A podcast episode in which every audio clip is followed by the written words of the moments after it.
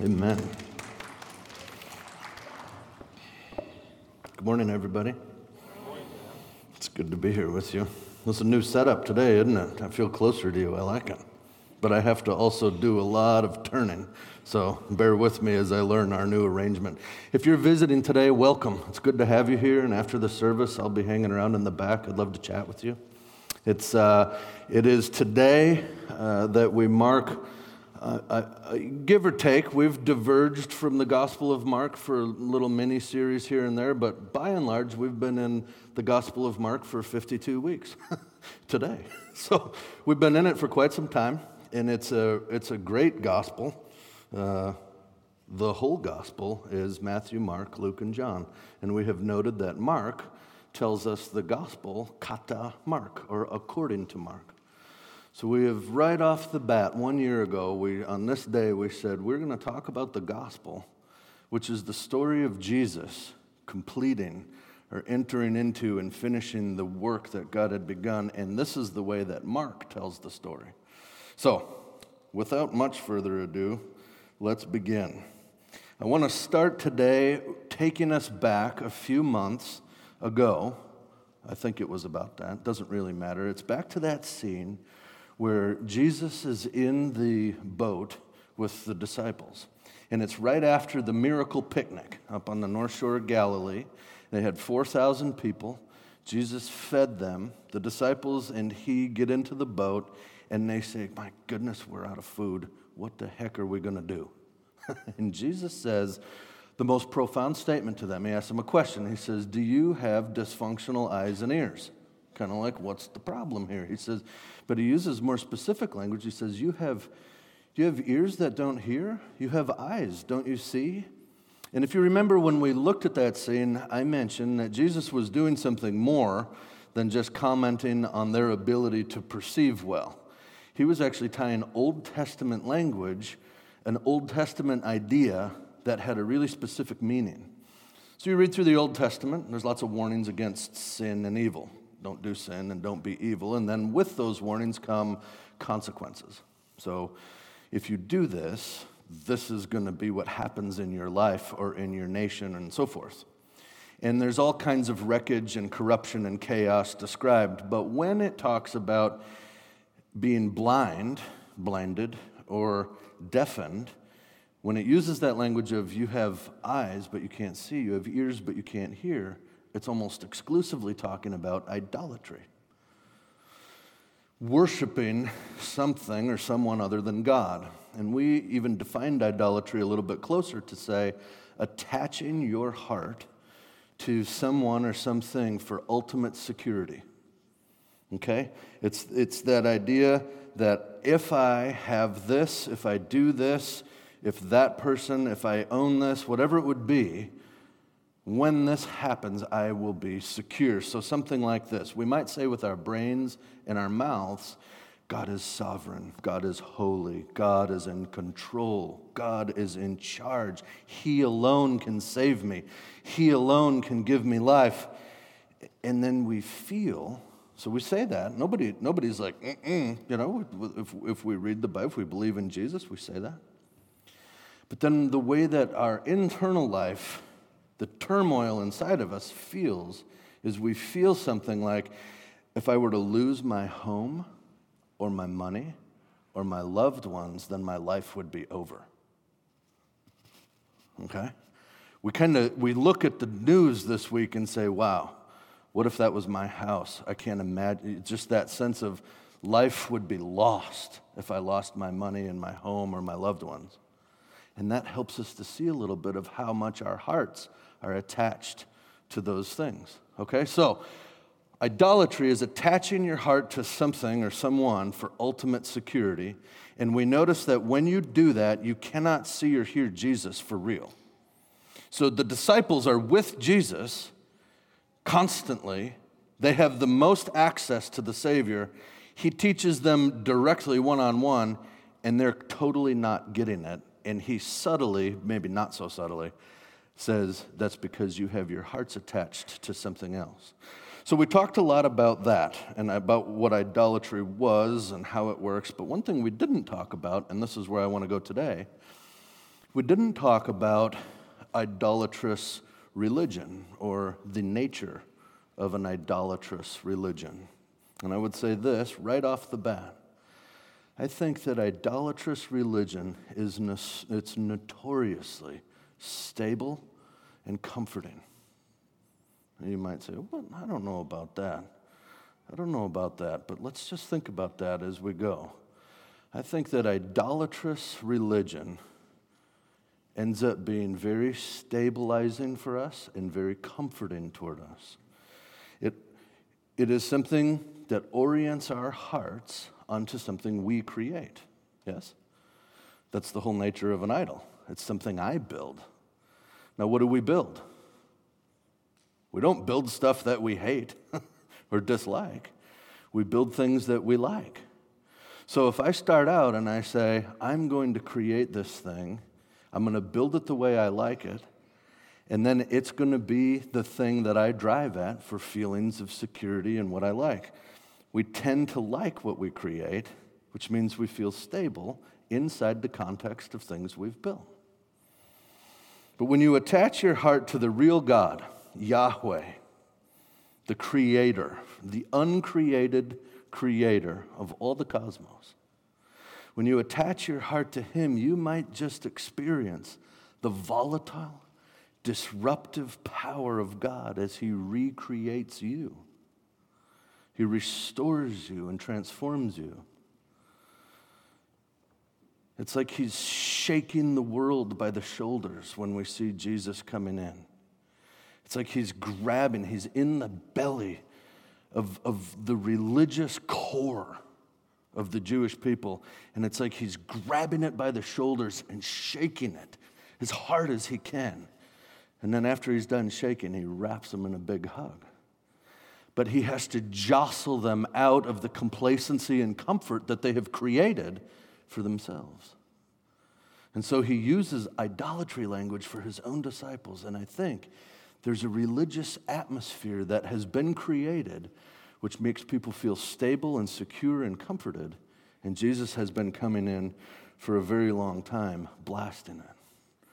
After all, he is not a tame lion, said Mr. Tumnus. No, said Lucy, but he is good. We want to tame Jesus a lot, don't we? Although Jesus first formed us in the life of our mothers, the process of being born again is the process of Jesus reforming us. We're now being, right now being, fearfully and wonderfully remade. He is knitting us together within His own life. And for a human being like you or me to be rebuilt, it is always disorienting and scary and uncomfortable. Unless you're already perfect, then, then you're good. I am not. So that's what I want to walk away with this morning. That's what I'm hoping we can come to. I want to walk out of here this morning, and, and I think that by focusing on three short stories, if you will, three really brief scenes, and then an overview of Jesus' impact in, in the temple. That's what we've been in in chapters 11 and 12. It's all been this temple episode. I want to overview that and say, and I want to look at how Jesus is present within their system and what happens. And I think that we can walk away this morning with this a willingness to accept the fact that healthy church life is going to be disorienting to us. It is going to constantly challenge us with new questions that don't have easy answers. It is going to constantly disrupt our life if it's good and healthy community. And it's even going to be really painful at times. We've picked that up from Jesus so far, haven't we? That's what he means when he says bearing a cross. Next week, so this closes out the temple scene. Next week, we're going to enter into Mark's apocalypse, where there'll be talk about intense natural disasters, earthquakes, wars among the world. I don't know how we're going to connect it to our modern day, but we'll give it a shot. Okay. That starts next week. But right now, let's go to these last three scenes. And then after we do, I'll try to trace that thread through the two chapters with you. So we're in Mark chapter 12, and we will start today in verse 35. This is kind of in that same scene. He's been talking with the scribes and the rabbis and the Sadducees and so forth. Today we see that same sort of uh, person in view when Jesus says this, verse 35. While Jesus was teaching in the temple courts, he asked, Why do the teachers of the law say that the Messiah is the son of David. Okay? Why do the teachers of the law say that the Messiah is the son of David? David himself, speaking by the Holy Spirit, declared, The Lord, so God, said to my Lord, or my master, Sit at my right hand until I put your enemies under your feet. Verse 37 David himself calls him, calls the Messiah, Lord. You might see in parentheses, Lord over him. So if he calls him that, how then can he be his son?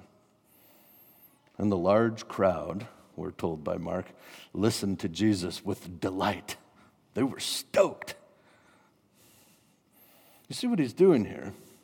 Jesus is taking a very common, understood, comfortable belief that everybody had, and it was just kind of a given. The Messiah will come from the line of David, and therefore will be one of the sons of David. It's just what was being taught. And Jesus comes to him and he says, So why do they teach that?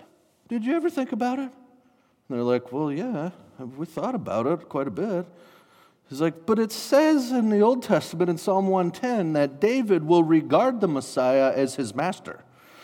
How could David regard him as his master if he's one of his offspring, if he's lower than him?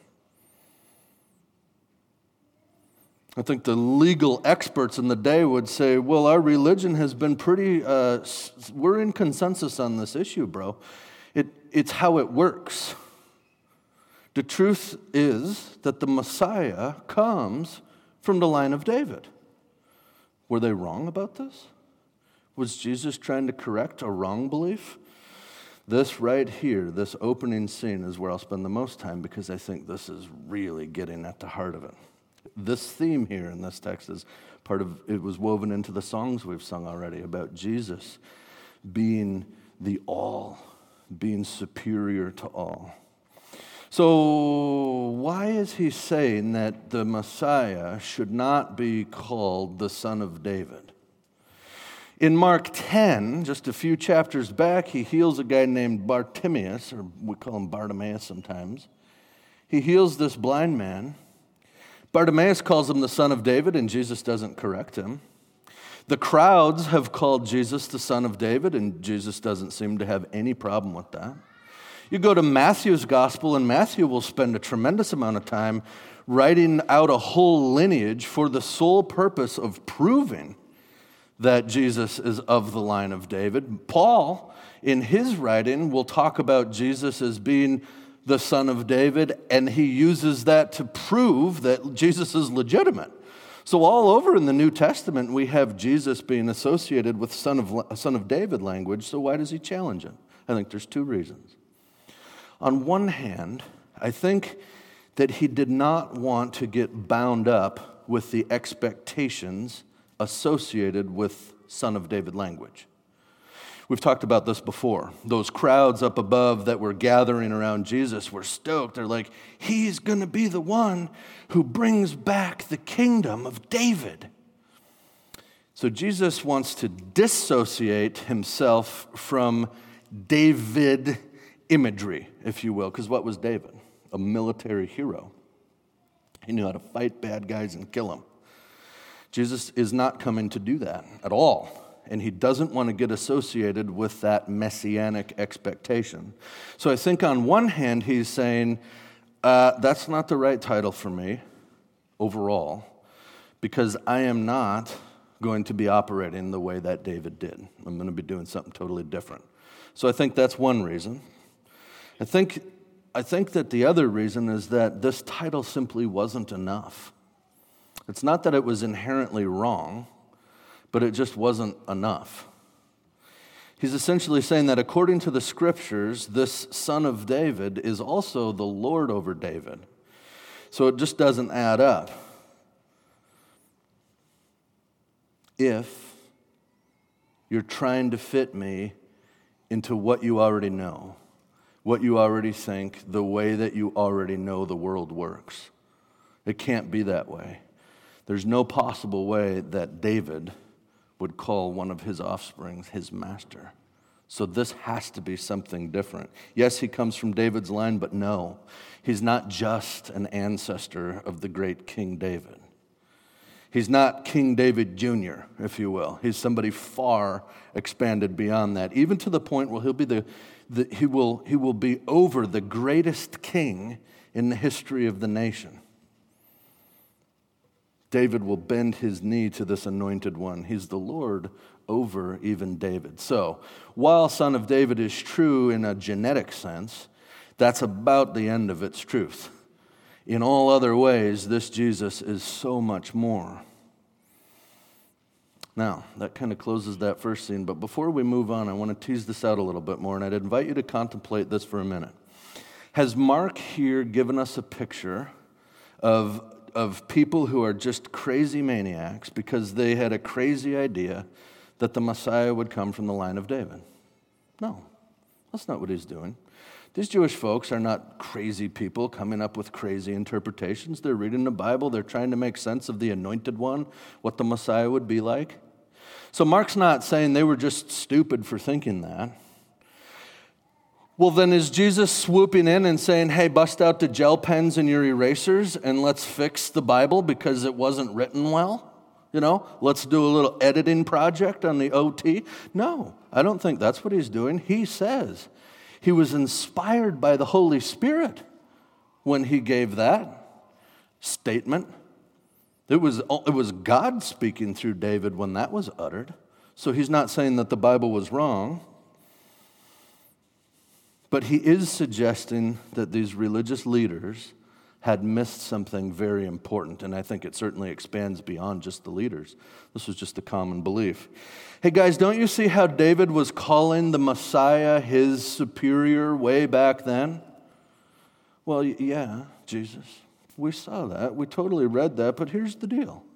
We know for sure that the Messiah will restore those golden years of previous great generations, we know that the Messiah is going to come to restore David's kingdom. We know that. We believe that.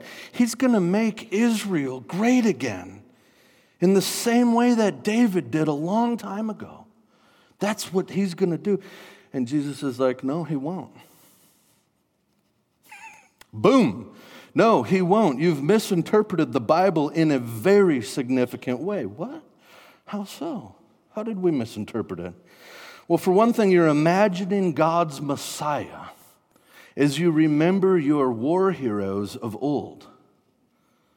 But the Messiah is not just a chip off the old block, he's someone far greater. He's someone far superior to David. And I know that this is really going to spin you out, but the truth is that the Messiah is not going to operate like David did, the great warrior king. Just like you do, I think everybody in this room, just like I do, the people of God have very deep internal turmoil. Everybody in this room struggles with deep internal conflict, deep pain, confusion, doubt, suffering. Every single one of us. And it is the condition of humanity to say, that deep internal turmoil inside my heart is the fault of that dude. It's the president. It's the government. It's the mayor. It's the earthquake. It's something other than me. It's just what we do. They had sicknesses of the heart that led to very negative consequences in their life, and that's what you and I have every day. But they enjoyed believing that all of these problems were caused by other people. They were caused by the sinful world. that they were caused by the people who have different politics. They were caused by the people who had their own self fabricated morals. If they weren't fabricating their own moral system, then my life wouldn't be such a problem. Don't we think this way? We think this way. Even if it's not so vicious and condemning toward others, we think things like this Man, if only I could find more time in my week, then my relationship with God could be better. That's the problem. It's my scheduling. It's not a deep internal turmoil inside my own heart and soul. It's all this other stuff. It's what people expect of me. It's what I'm supposed to be doing. We think that our relationship with God can only go so far because of all of the sin that others do. So when you think this way, your Savior is somebody who's going to come and fix other people. right? Your Savior is one who's going to fix other people or do away with other people because they're the problems. It's the one who finally comes to destroy these unholy, degenerate, godless sinners. That's going to be the Messiah. So just imagine how destabilizing it was when Jesus comes into their scene and he starts hanging out with all of these ungodly, degenerate sinners. And not only is he hanging out with them, but he's talking to them with respect. And not only is he talking to them with respect, but he's healing their bodies. He's giving them sustenance, food and water and drink. He's stepping outside of the boundaries of righteousness into the deeply unclean part of the world. And they're just like, What are you doing, dude? If you're going to go over there, take a spear or a knife or something and get it done. Save us. And Jesus keeps reorienting it, doesn't he? He says, No, you've heard it said, but I say to you, He's changing up the way that they have thought. His very presence in their lives serves as a judgment on where they were at. He becomes, Jesus literally becomes an explosion in their own self created kingdom. He blows it up. His very presence becomes a critique of the way that they think and operate, what they value the most. And in this scene, he has critiqued their core view on what salvation is by, by them saying he's going to be a chip off the old block and another war hero, and that's going to be what salvation is, he's saying, oh no, it is so much more than that. I'm going to teach you how to be content in all things, if I could use Paul's language from a different text. Not, I'm going to take away all of the things that discontent you. I'm going to teach you how to live. I'm going to change you. You might ask yourself, what was I expecting when I stepped into Jesus' presence? What was I hoping was going to happen? If you were expecting soft comfort and warm inspiration, then meeting Jesus, the untamed lion, was probably pretty disruptive. You're meeting that untamed, undomesticated way in truth and life. And it's so much more than what we expect, and it's exponentially more than what we want. When you step into the presence of Jesus, I will say this you better be willing to be judged. That's like the worst thing you can do in our world today. It'd be better to get caught murdering than get caught judging. And yet, Jesus comes in with discernment. He's shedding light into darkness to show you what's wounded and broken and rotting and decaying and to heal it. So Jesus enters into the scene, and, and we have to be willing to be judged by him, to stand before him and say, Here I am, all of me. Help.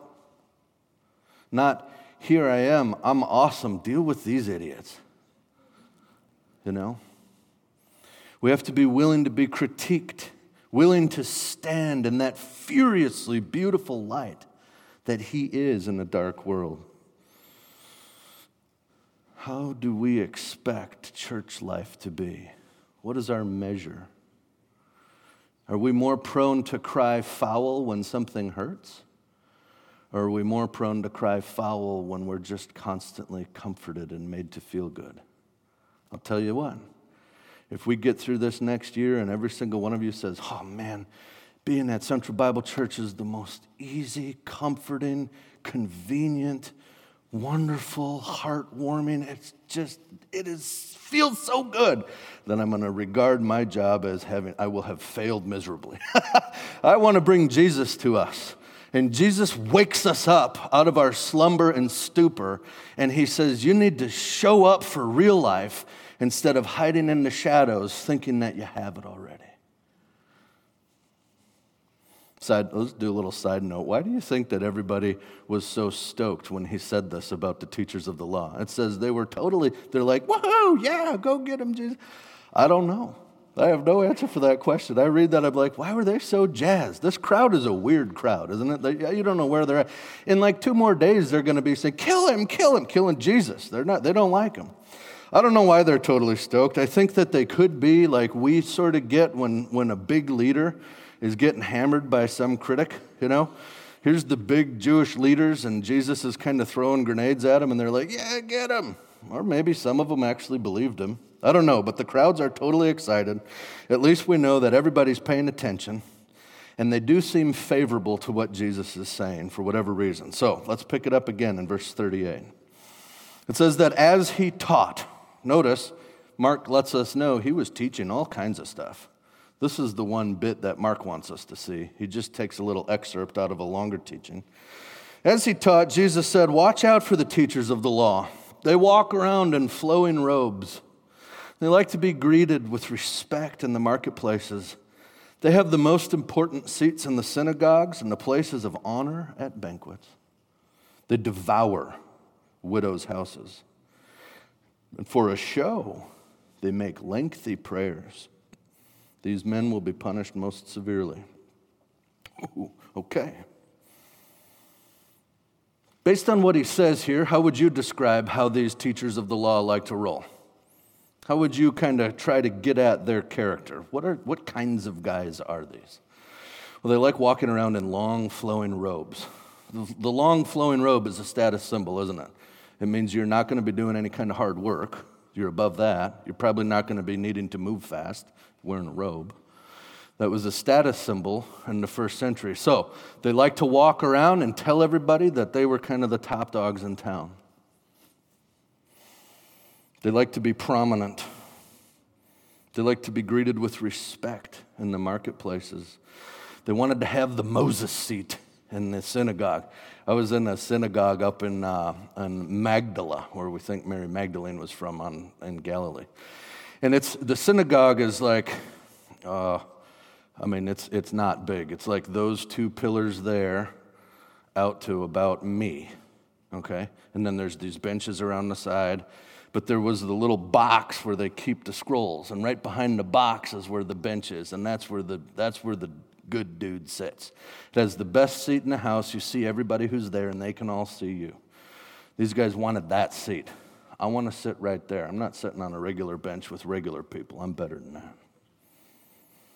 Same at feasts and banquets. People were throwing parties and banquets and stuff. If you, if you were going to have a party, you would want to have one of these guys there. That was a good thing to do. And when you did, you put them at the right side of the host because that's the best seat in the house. They wanted that, they desired that. You get to see their character a little bit. Then in verse 40, it gets gnarly. They devour widows' houses, and for a show, they make lengthy prayers. You know, in the first century, widows always lived in gingerbread houses, and that's what this means. You know, like, they're chewing. You know, like, what do you mean they devoured houses? I didn't quite get it. In the Greek texts outside of the Bible from that day, we have language very frequently of devouring a household and that's used in the context of bilking. You guys know what bilkin is? It's that it's, it's, a, it's a widow who has an estate. Now, in this culture, there's no, she has no legal right to do anything, so she needs an executor, somebody to manage the estate. And in their management of the estate, they manage it in a way that's quite favorable toward them, okay? This was a for pay gig, so it was a good, the good thing they did, and it was good to be compensated. But what they would do is they would tweak their compensation uh, to the up, and they would get more and more and more until they literally had taken away all that she had left. And it's very common practice in that day. We have sources from there that talk about this happening often with this crew. So, how would you characterize these guys? Well, I would say first and foremost that these men do not, in any kind of way, see human beings the same way that God does. They don't look at humanity and say, This is a miraculous creation of God. They look at people and say, These are resources for me. People can be great resources for me. And I can meet with people and engage with people on my terms. That's what they wanted, isn't it? They constantly sought my terms relationships. You people are here for me, and I'm going to get from you what I want and what I think that I need. That's right at their heart, isn't it? According to their own personal religious values and practices, they can clearly see that they're the most qualified people in the room, right? They've got their system of how to measure where you're at. And they look at their system and they're like, I'm awesome. I'm really doing good. I am. And I, I think that you guys should acknowledge that, you know. I am fantastic. I'm more experienced than you. I'm more noteworthy than you. Look at my robe, you know. I'm certainly more respectable than you. And if you acknowledge that, we're good. They've proven themselves through all that they've done according to their own preferred measure. They believe that they deserve proper respect. Notice, if they were being measured on the basis of the greatest commandment we talked about last week, they'd, be pretty paltry, okay? If they were being measured on God's standard, which is, do you love God with an uncompromised love? And do you love your neighbor as yourself? That'd, that'd be an F grade, F, failing. Immediate failing the course. But when they get to write their own test, they're passing with flying colors. It's like the pill company, you know? The pill company, eat this pill, put this pill in your mouth, and it's going to be the best thing for your life ever. We know for sure by studies that we've done. Like, oh, you did the studies and concluded that what you're selling me is the best for me. That's very compelling. I think that's where they're at. And I think we see from the historical texts in that day, Josephus and elsewhere, that people kind of got it. like, these guys think that they're totally awesome according to themselves, not according to God. Deeper still, I think there's even a deeper one here. We've already touched on it.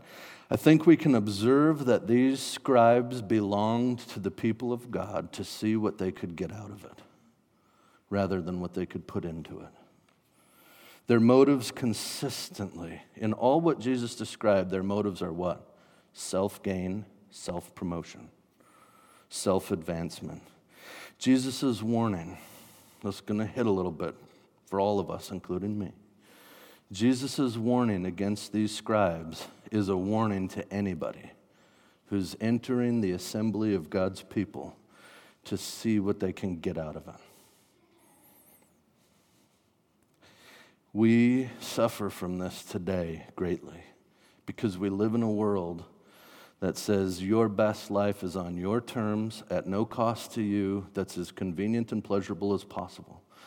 And in many ways, we end up trying to make ministries favorable to that. And we have this sort of ethos that leads to things like this. Well, that church wasn't really doing it for us, it wasn't providing what I already know I need. That's language I hear very common. Ah, wasn't doing it for me. Doing what for you?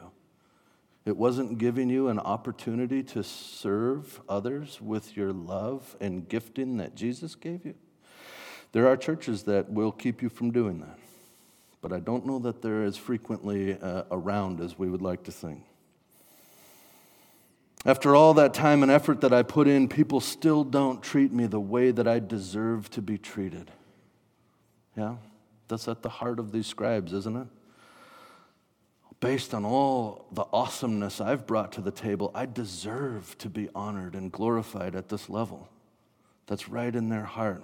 Can you imagine Jesus saying something like that? Hey, they didn't treat me very well, so I'm going to just abandon them. Yeah?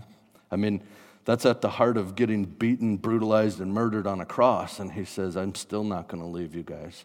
He says, What? Forgive them. I really wanted to make it work, I really did, but I just wasn't feeling it. That gets right at the heart of, of this scribal heart that Jesus is blasting, doesn't it? I just wasn't feeling it, as though the best church context is one where I constantly feel something really positive. Don't misunderstand me here, okay? This is not me finger wagging. I've had all of those exact thoughts in the last decade many times. It's just the way we're conditioned and wired.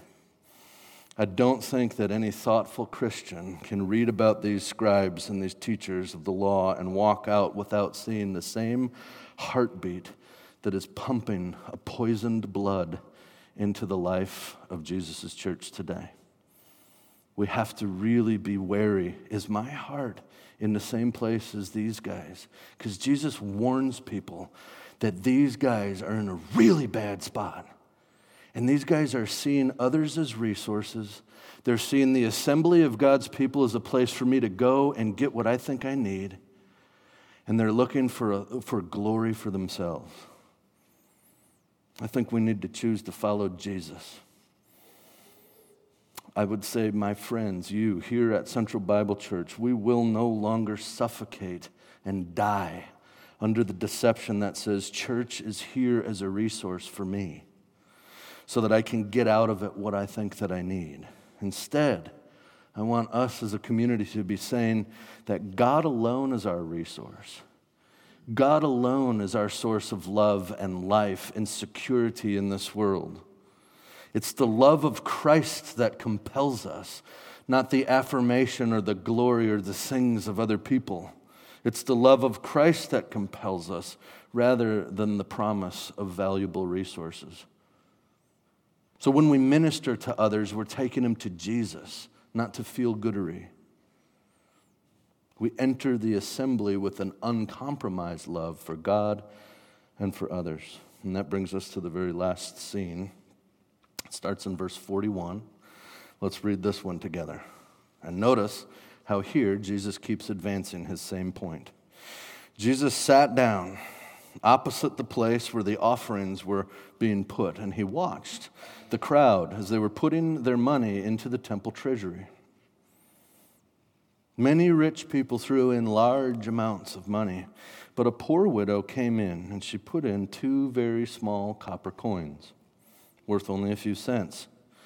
Calling his disciples to him, Jesus said, Truly I tell you, some of your Bibles will say, Verily, verily, I say unto you, or Amen, Amen. He's trying to say confidently, This is real. Pay attention to it. That's what the text would be. It has that emphasis to it, right? Truly, I tell you, this widow has put in more into the treasury than all the others. They gave out of their wealth, but she gave out of her poverty. She put in everything all that she had to live on. What is Jesus wanting his disciples to see here? What, what is he trying to get at? What is the point? Well, I think that all of us would quickly see, and we've rightly interpreted this to say this widow gives us a picture of devotion.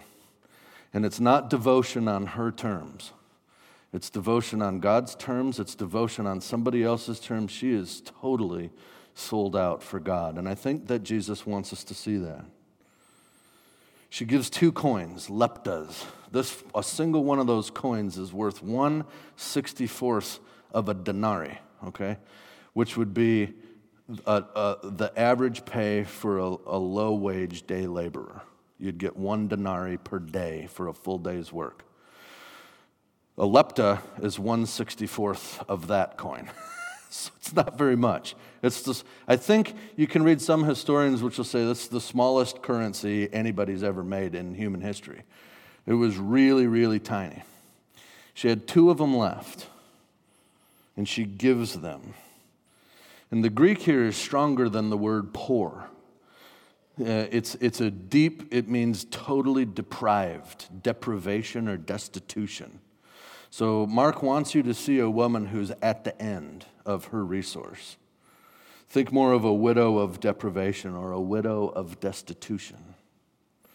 And this is contrasted against the wealthy folks who are giving out of their perisseuo, or they're giving out of their over and above. They're giving out of their abundance. Our English says wealthy, but it's more specifically, they have much more than what they need, and they're, and they're giving out of that. She does not have even what she needs, and she's given it all. Okay? So there's a huge contrast that Mark is trying to make for us here. And I think about that for a second, and I think about my boy Wesley. Okay? I like thinking about my boy Wesley often. If my boy Wesley just rips open a bag of M&Ms and I say, "Hey buddy, can I have a couple M&Ms?" He's like, "Yeah, sure." He'll even give me two or three. He has an abundance of M&Ms. It gets real different when he's down to his last two. I say, "Hey bro, can I get one of those last two? He's like, uh, "I didn't know you were Satan." You know, it's it's just shocking to him. I would even have the gall to suggest that he would want to give up one of his last two. Notice what he's chasing. He's chasing good feelings, right? When you have a bunch, it actually feels worse to keep it all for yourself. You feel guilty about it. That's the way our world trains us. When you have a little bit, the world has also trained you that it feels better to hang on to it. And so you're really just chasing good feelings with this kind of sacrifice. And that's what he's saying. He's saying, even when she's down to her last two, notice I think he uses two on purpose. Because if you're down to your last two, even then I would give one and keep one. She gives them both. So there's no doubt that he is trying to help us see how this woman gives a picture for us of that Jesus Creed kind of woman totally devoted to God, totally devoted to others. He's shown us that she has an uncompromised love for God, and I think that's good. But I actually don't think that's the main emphasis of this closing scene. I don't think that's it. Here's why. He doesn't call her humble. Is she humble? Yeah. But the language that he does choose to use to describe her is language of being destitute, totally deprived. So he wants us to see her poverty and then the other language he uses said she has nothing left. She doesn't have what she needs. She's given. He wants us to see her spot in life is kind of at the end. And he wants us to see a religious system that is taking from her the last two pennies she has. Has Jesus' whole movement through chapters 11 and 12 in the temple scene not been a giant grenade in the middle of it that blows it up? So, on one hand, here's a woman who can live in a corrupted system.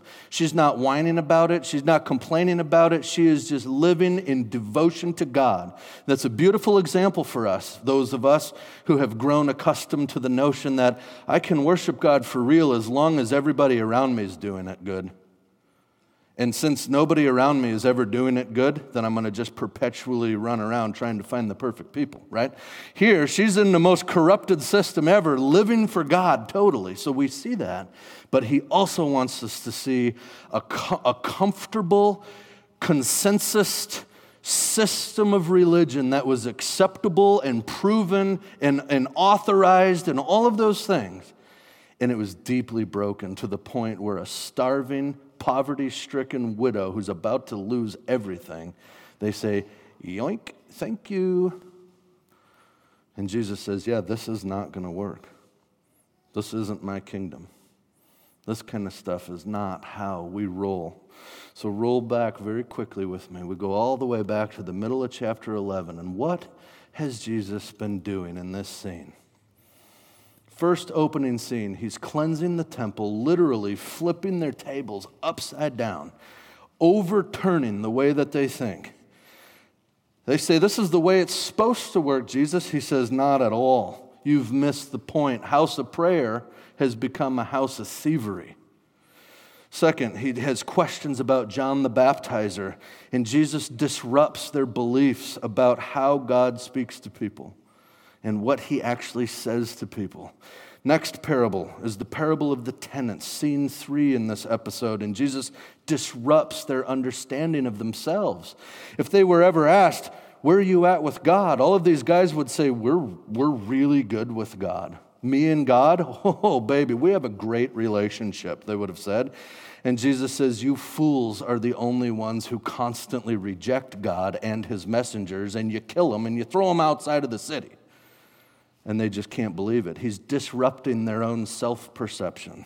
Marriage and resurrection, he disrupts the way that they view this religion and politics and how they combine and who pays taxes to what. They have a perfect system. It works, it's comfortable, and he blows that up. The greatest commandment, which was last week, that is the central spiritually forming prayer of the, of, of the Jewish life, the Shema. And he twists it and blows it up and he expands it. It used to be follow God and Torah, or love God and follow Torah. And he expands that to say, love God, love neighbor, and follow me. He's disrupting the most central prayer in the Jewish mind. And then these last three scenes we just contemplated right now today.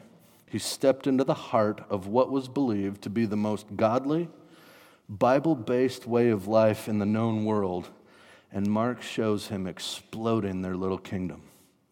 He invites them then into the real kingdom of God. And that's what you and I are invited to. So when we step into a church today in Portland, it's good to have expectations that are rooted in reality rather than in our own fantasies. I think that Mark 11 through 12 gives us a really great primer for what to expect when you enter into the presence of Jesus. When I move into life with Jesus, it is anything but stable and easy and comforting and convenient to me. I expect to be called to sacrifice, to bear a cross. I expect that I, I'm going to be judged. Now, that can happen in a really constructive way, and it can happen in a really bad way. And I would say this Jesus is the one who judges us, and he calls us to bring one another to Jesus so Jesus can do the judging. That's not really our job, is it? But we expect that in a community that's honoring and worshiping Jesus, if he's present here, He's going to be tearing up some of the, the blocks in our soul that we've created to make ourselves feel better. And it's going to hurt. Nobody changes easily or, or pleasurably, it's always hard. But we can expect that. Jesus always called his disciples to lives of generous sacrifice. I expect to be challenged on my sin unless I truly believe that I'm not sinful. I expect to be hurt. The disciples were consistently hurt. You listen to what Jesus says to them. I mean, have to get behind me, Satan. Peter's not like, oh, thank you, Jesus. Boy, that was really encouraging, bro. No, I'm sure Peter was like, man, that hurt. But Jesus wakes him up and helps him. Jesus is not tame, but he is good. And he models for us the instability of good religion. He gives us a picture of that. And it's not fabricated upon the knowledge of mankind. It's deeply rooted in the soil of the gospel, the living water of Jesus, the wind, the spirit, the breath of the Holy Spirit of God. These are moving images. These are changing images. These are reforming, retraining, rebuilding kinds of images. My friend Paul Pastor lives up in the gorge, and he recently published a small book with contemplative reflections on God. So he writes uh, this sort of dialogue between God and human beings. And here's, here's something that he writes He says, When will you be pure? Jesus says. When will your own heart stop deceiving you? When will you know the depth of your own sickness and the double depth of my healing? Jesus says to us. You will know this and you will know more when you shall see me as I am and not as you want me to be. He's not just a chip off the old block of King David, he's so much more. If church life right now is challenging our relationships, if it is causing us to question some of our deeply held beliefs, to think more deeply about what we really believe based on how we act, does it match up? If it's forcing us to face our own sin and our feelings of superiority over other people, if it's rebuking us in our faulty ways of practicing religion, we must look for the face of Jesus in these disruptions and not immediately cry foul and say that somebody has done something wrong. Jesus would have been accused of wrongdoing often. He was, it got him killed. In Christ, we have the freedom to receive judgment, to receive critique from others with grace and love, rather than automatically thinking of them as the problem. It's very, very possible that Jesus is doing the same thing with us today as we see him doing back then. I'm not saying that we're involved with Judaistic temple worship, and that is clearly what he's doing there. But we can look at the principles behind what he's doing and we can say, huh, I think this is the kind of guy who's willing to shake us up and help us to see him. Here's another brother from Scotland, Peter Rollins. He said this on a podcast earlier this year. It's a killer podcast. If you want it, send me an email and I'll send you a link. He says, God is always an explosion into our own kingdoms. And so to actually place yourself in a church is to place yourself under judgment, under critique, to put yourself in the context of perpetual destabilization. And so, in a sense, this is a powerful and productive beginning to transformation. And isn't that the theme we've been talking about for the whole year? He's not just getting us from A to B, He's making us into new people. We can hear Jesus saying to us today, I run the real church. And you can clearly see in my gospel that you guys have been reading for a year here. You can clearly see that I enter into human lives and I break them and I disrupt them and I reformat you and I rebuild you, and I have shed my blood and my sweat and my tears to create a community in my world. My church is going to be the community in this planet. And when it is healthy, it serves as the number one most transformative, life changing experience you could ever imagine. It's raw and painful. It's not domesticated or tamed, but it's filled with the infinite love of God. Welcome into Jesus' community. Let's pray. Jesus, thank you for not being the kind of God that we can define and clarify according to our own terms, but instead you stand above all genealogies. You stand gloriously on high as the uncreated, eternal being the fully complete creator. You are great and you are greatly to be praised. Would you help condition our hearts so that we can be prepared for the training of transformation, so that we can become a people who drop the pettiness of this world and get serious about listening to you, not afraid of you, always trusting that you're good and knowing that life with you is going to be intense. We love you with all of our heart. We love you with our lives, and we trust you fully. Amen.